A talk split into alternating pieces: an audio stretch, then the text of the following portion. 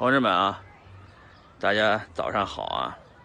我这边早上刚起来，天空还是那么样的蓝啊，这个周围还是这么多的树啊，这么多的花，每天的心情就比较好，嗯。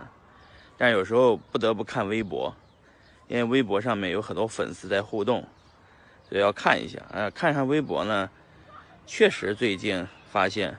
微博是一个喷粪的地方，就像前段时间这个崔永元，我是他的忠实粉丝，他这个喷这个冯小刚吧，我也参加住参加了这个战队啊。我看完这个崔永元的直播啊，专门去 YouTube 上看了崔永元的直播，讲的是这个冯小刚啊拍这个手机手机二啊，还有范冰冰啊，然后呢崔永元。最无力的发声，就是也是最有力的发声，就晒出了他们偷税的这个单子啊。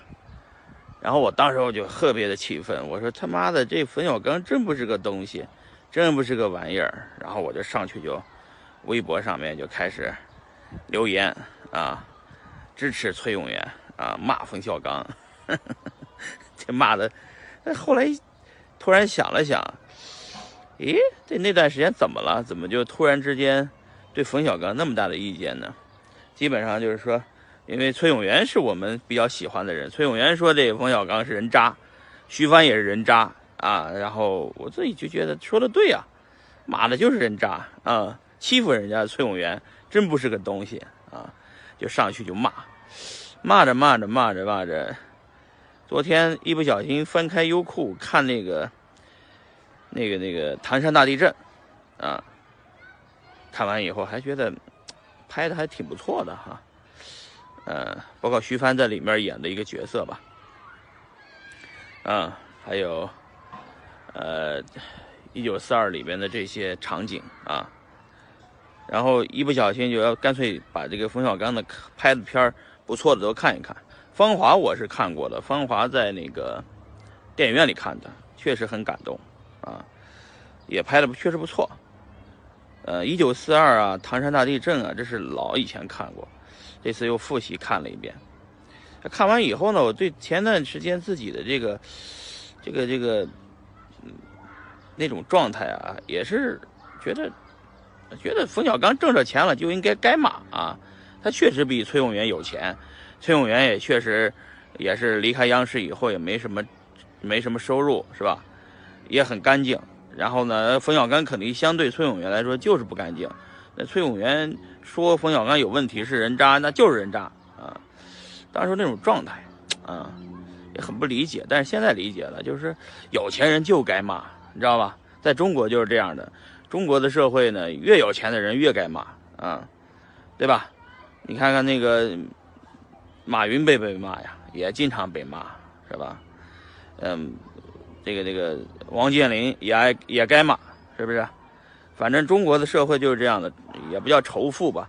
这种呃，就是大家在微博上骂这些所谓有钱人，这些是一个很常常人之常情。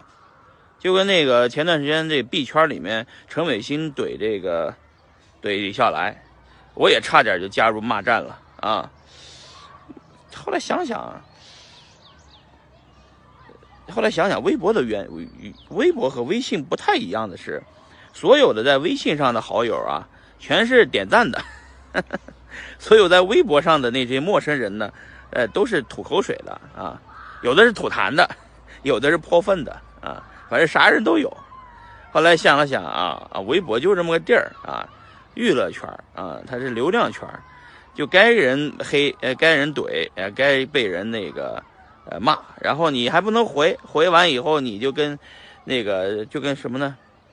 我就说，不跟猪摔跤嘛。那跟猪摔跤呢，猪是一身泥，它乐此不疲，它跟你摔摔得很舒服。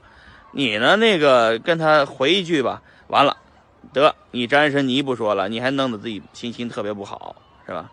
所以这个心态呢，慢慢就理解了啊。我们也曾经参与了别人的吐口水。